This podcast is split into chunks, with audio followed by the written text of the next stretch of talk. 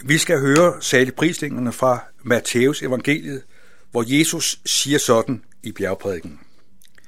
Salige er de fattige i ånden, for himmeriget er deres. Salige er de, som sørger, for de skal trøstes. Salige er de sagt modige, for de skal arve jorden.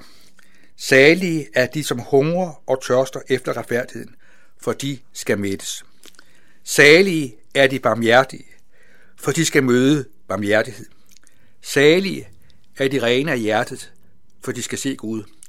Salige er de, som stifter fred, for de skal kaldes Guds børn. Salige er de, som forfølges på grund af retfærdighed, for himmeriget er deres. Salige er I, når man på grund af mig håner jer og forfølger jer og lyver jer alt muligt ondt på. Fryd jer og glæd jer, for jeres løn er stor i himlene. Således har man også forfulgt profeterne før jer. Når Jesus skal sætte ord på det at være kristen, så beskriver han det som det at være lykkelig, salig. Det er ikke bare en side af det at være kristen, men det er sagen, det er virkeligheden. Ikke mindre end ni gange bruger Jesus udtrykket salig, når han skal beskrive det at være kristen. Så der er altså ikke tale om en fortalelse. Nogle gange kan man komme til at sige noget, fordi man bliver lidt engageret, at man ligesom mister jordforbindelsen. Men her er der altså ikke tale om, at Jesus har mistet jordforbindelsen. Tværtimod præciserer han og insisterer han på, at det at være kristen, det er at være salig. Det er virkeligheden. Og man kan sige, at døren ind til Guds rige, det er nåden i Jesus Kristus. Det er døren, der åbner sig ind for Guds riges store virkelighed og herlighed. Og når Jesus taler om disse særlige prisninger, så er det ikke sådan øh, nogle trin, man skal bevæge sig igennem. At der er øh, syv eller ni trin, man skal igennem, og når man så har kommet op på det 9. trin, så er man nået med målet. Det er ikke sådan, at Jesus han siger, at her har vi altså nogle trin, dem skal vi alle sammen betræde. Det er ikke som om, det er ikke sådan, at Jesus han tænker sig, at det at være kristen, det er som at være på et stjerneløb, hvor der er forskellige poster, man skal ud til, og når man er ude på de forskellige poster og løst opgaverne og kommet tilbage, så har man fuldført målet. Sådan skal vi ikke forstå det. Jesus han beskriver det at være kristen som det at være lykkelig, uafhængig af det, vi møder og det, vi kommer ud for. Og umiddelbart kan det være svært at se, at det skulle være særligt saligt, eller sejt, eller fedt, hvis man er meget ung, at være en kristen. Hvor sejt er det lige at sørge? Hvor skønt er det lige at hungre og, og, og, og lide nød og blive forfulgt? Det er jo ikke lige det, jeg går efter. Jeg vil gerne sige, at jeg er kristen, men jeg, går ikke, jeg har ikke på dagsordenen, at nu handler det altså om at komme ud i forfølgelser. Det er ligesom målet, at det, der skal til, Christian, det er simpelthen, at nu skal du forfølges, nu skal du sulte, og nu skal du tørste. Det er ikke sådan, jeg har det. Jeg mener ikke, at man skal have det som kristen, at det er dagsordenen, det er nu, vi skal sige, at nu handler det altså om at komme ud i positioner, hvor det bliver svært. For det vil være friste Gud, det skal vi ikke. Men Jesus han taler altså om, at selv der, hvor vi møder det, som vi ikke kan overskue, der er vi under hans omsorg. Salige er vi, fordi himmeriget er deres. Salige er de fattige i ånden. Hvad betyder det? Det betyder, at Gud ved sin ånd har vist os noget af virkeligheden om os. Vist os vores sårbarhed og vores skrøbelighed og vores afmagt. Vi kommer alle sammen ud for situationer, hvor vi kommer til kort. Selvom vi har en god uddannelse, selvom vi har, selvom vi har både det ene og det andet, så oplever vi jo både sygdom og svaghed og afmagt på den ene og den anden måde.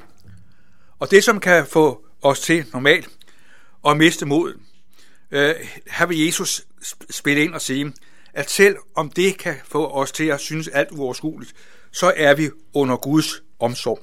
For Gud er den, der vil trøste os. Det er jo også noget af det, som gør, at viser noget at leve i fattigdom, i åndelig forstand. Det er, at man åbner sig over for det, Jesus har at give og række os.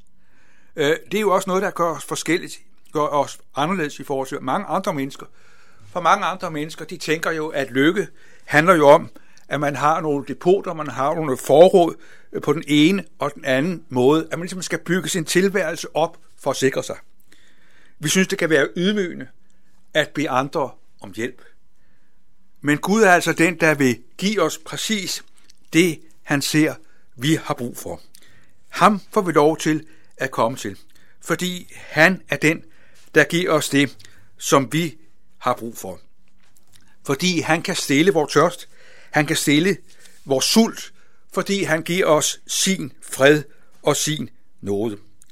At vi får lov til at erfare, at øh, vi skal mættes. Der kunne også stå, at øh, der kunne også være fokus på, hvad Gud giver.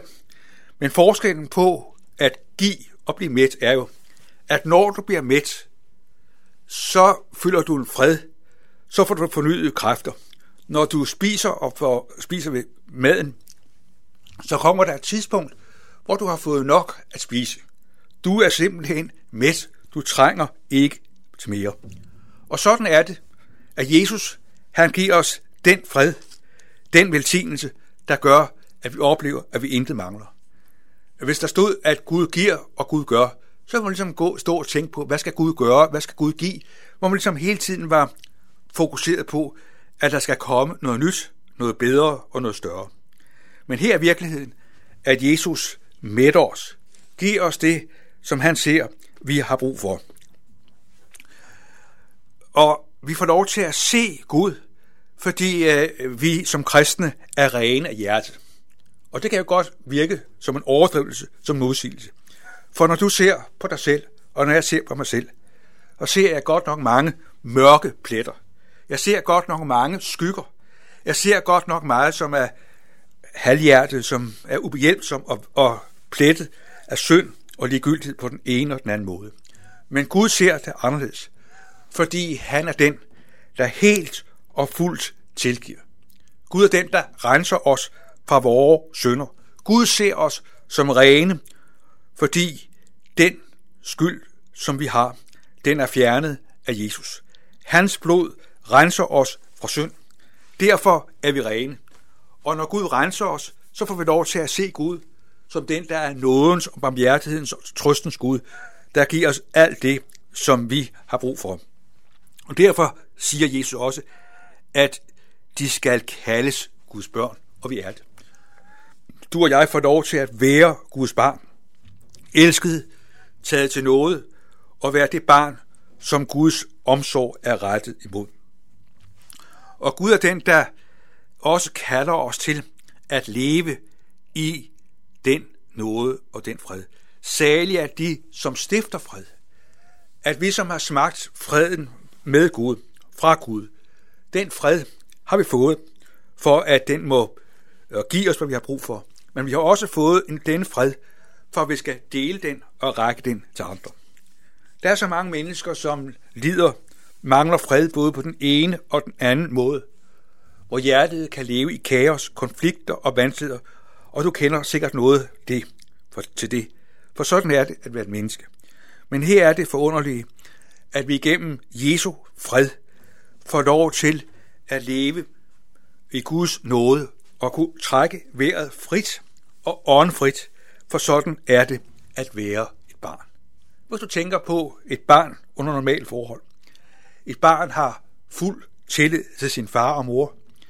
Der er en periode, hvor ens børn tror, at deres far og mor er de stærkeste og bedste og største i hele verden. Men livet giver vi jo børnene en anden forståelse efterhånden, at vi børn, vi er, eller vi forældre, vi er, vi er skrøbelige. Men Guds børn får vi lov til at være, fordi Gud er den, der tager os til os.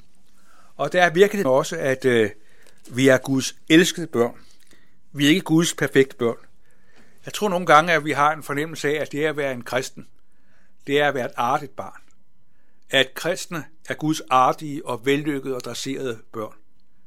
Vi er Guds elskede og besværlige børn, fordi vi går vores egne veje, fordi vi falder og kommer til kort igen og igen. Men vi får lov til at være Guds elskede børn. Og det betyder, at den fred, som vi selv har oplevet, som vi selv lever i, den er vi sat til at dele med andre. Så siger Jesus også, at det at være kristen, det kan føre til konflikter og vanskeligheder. At vi kan blive forfulgt, vi kan blive øh, løjet alt muligt på. Måske oplever vi det ikke så stærkt i vores del af verden, i vores kultur.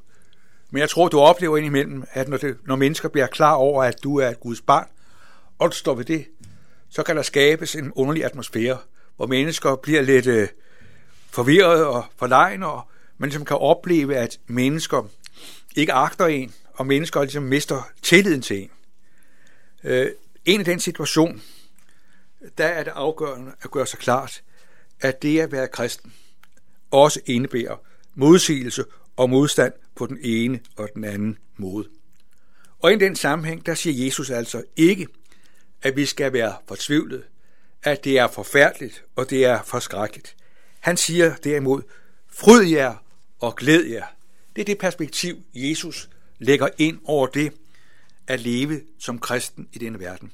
Fryd jer og glæd jer, fordi virkeligheden er, at vi har himlen som mål. Vi har en evig herlighed og en evig salighed som målet i vores liv. Og Jesus siger jo, at ligesom profeterne blev forfulgte, sådan skal vi også regne med, at vi kan møde modgang og modstand og forfølgelse. Det er ikke nemt, det er svært, men her er det afgørende, at vi har blikket rettet mod den evige herlighed. At vi ikke bare øh, synker i knæ i fortvivlelse over kriser og vanskeligheder, men at vi får lov til at leve det perspektiv, at vi er salige, for Guds rige er vores. Fordi Gud har placeret os i et rige, der er evigt, som aldrig forgår. Et rige, hvor der er plads til os. Fordi vi er Guds elskede børn. Ikke Guds perfekte børn, men Guds elskede børn. Og vi er sat til at formidle al den godhed, al den rigdom, som Gud giver os, den er vi kaldet til at formidle og dele med andre mennesker. At vi er sat her på jorden for, at mennesker må få en smag på Guds godhed og Guds barmhjertighed, ved at vi lever det liv ud, som vi er kaldet til. Og det er jo perspektivet i bjergprædiken, hvor Jesus beviser os, at vi er kaldet til et liv i verden for de mennesker, vi lever i blandt. Og der bruger Jesus altså ikke superkristne. Han bruger dig og mig. Dig og mig, som er genløst og frelst, vil han kalde og bruge i den tjeneste. For Gud er både den, der giver nåde og kalder til liv og tjeneste, også selv, når det kan være svært og vanskeligt. Amen. Lad os takke og bede. Kære Herre Jesus, tak fordi det er at være kristen, det er at være ubetinget salig. Vi må erkende, at det erfarer vi ikke altid. Vi oplever det svært og byrdefuldt. Vi kan møde modstand møde svaghed, både på den ene og den anden måde. Men tak fordi, at du er den, der gør os rene, fordi Jesu blod renser os fra alle vores synder. Vi beder om, at du må være os nær i dag. Tak fordi vi også i dag får lov til at stå op til din nåde. Bær dig for de mennesker, som står os nær. Vi beder dig for os, når vi har det svært, når vi synes, at uh, troen forsvinder. Tak fordi du den, der ved din gode ånd nærer og skaber troen og leder os og fører os igennem dette liv. Vi beder om, at din nåde og din fred til stadighed må være og følge os alle. Amen.